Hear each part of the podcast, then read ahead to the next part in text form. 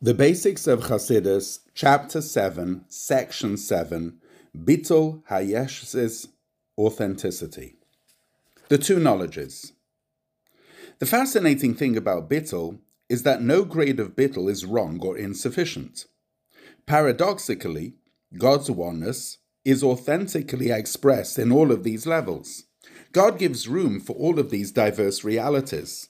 He creates spaces in which Bittul Bemetzias will not resonate because God wants Bittul in places where a vestige of Yeshus remains.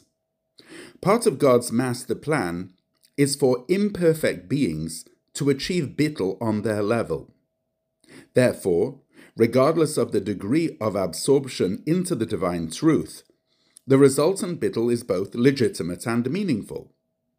Significantly, the duality of Bittul Hayesh and Bittul Bemetzias is caused by the multiple viewpoints of divine knowledge. The Zohar interprets the verse Ki Keil De'os Hashem to mean that God is a God of two knowledges. This means that there is more than one true perception of God's relationship with our world. The first is the view from above, Da'as Elyon. The second is the view from below, Da'as Tachton.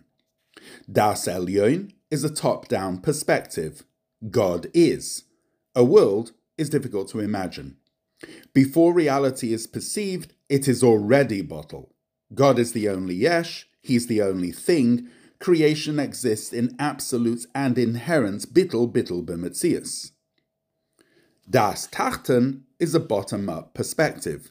Creation exists. It is a thing while the Creator is beyond comprehension. The struggle is to become batel. Regardless of how much bittul is attained, it's a bittul hayesh, a bittul that retains some trace of otherness. Da'as Tachton exists because God, as the Creator, takes a position, a knowledge from which otherness matters.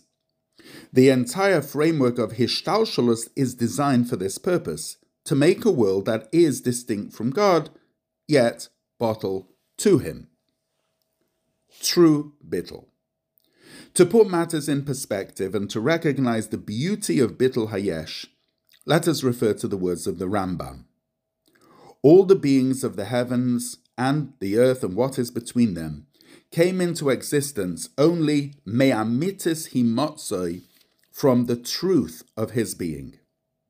Bittul Hayesh is true, as it reflects the boundless truth of God Himself. Wherever your station in the journey of internalizing Achdus Hashem, remember that the inner resistance to being absorbed in God's singularity is actually designed by God Himself. Although the insight into perpetual creation provided above demonstrates that aside from Him there is no other existence, your Yeshus may not be entirely convinced. One can declare Shema Yisrael Hashem Elokeinu Hashem Echad, remembering that the one God is the inherent reality of the divine soul, yet the sense of self is unmoved. One can experience a fleeting moment of bittul b'metzias, only to wake up the next morning to an undeterred self-indulgent yesh. Achdus Hashem teaches that this unforgiving sense of self is from God, enabling bittul regardless of the circumstances. God is everywhere, so bittul is always possible. Dedicate your actions to fulfilling God's mission. Use your talents and abilities to serve God. And lastly, use that unwavering ego to not let thoughts of self doubt get in your way. So, am I batel? An average person may ask. Here is where the answer may be elusive. Has a picture perfect state of bittul been attained? Of course not. On the contrary, you keep tripping over this non dissolvable sense of yeshus. Then comes the counter argument. But is bittul really about perfection and achievement? Or is bittul about God being the only determining factor of your life?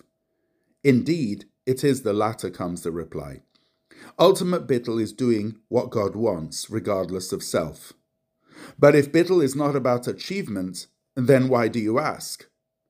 Despite the paradox, even if the most imperfect Bittul is somehow a true representation that there is none besides God. Section 8, in conclusion, Living Achdus Hashem. Chassidus offers a rich tapestry of ideas and presentations that grant access to Achdus Hashem from every angle. The time of the year, the mitzvah at hand, and even one's occupation all relate to specific facets of this encompassing mission of divine oneness. In the forthcoming chapters and throughout this series, much color and detail will be added to the above very general presentation. Living Achdus Hashem is the most life enriching experience. It fills the person with trust in God and awareness of His presence. The attitude of Bittul circumvents many of life's hurdles, and the, real- and the realization that now, in this very moment, God is creating me and the entire world grants an ultimate sense of purpose and joy. What remains, of course, is for Mashiach's arrival to take Achdus Hashem from being a pursuit of study and contemplation to become the most obvious reality. Then all existence will naturally perceive that all of creation is only created for His glory, and all nations will recognize that God is one and His name is one.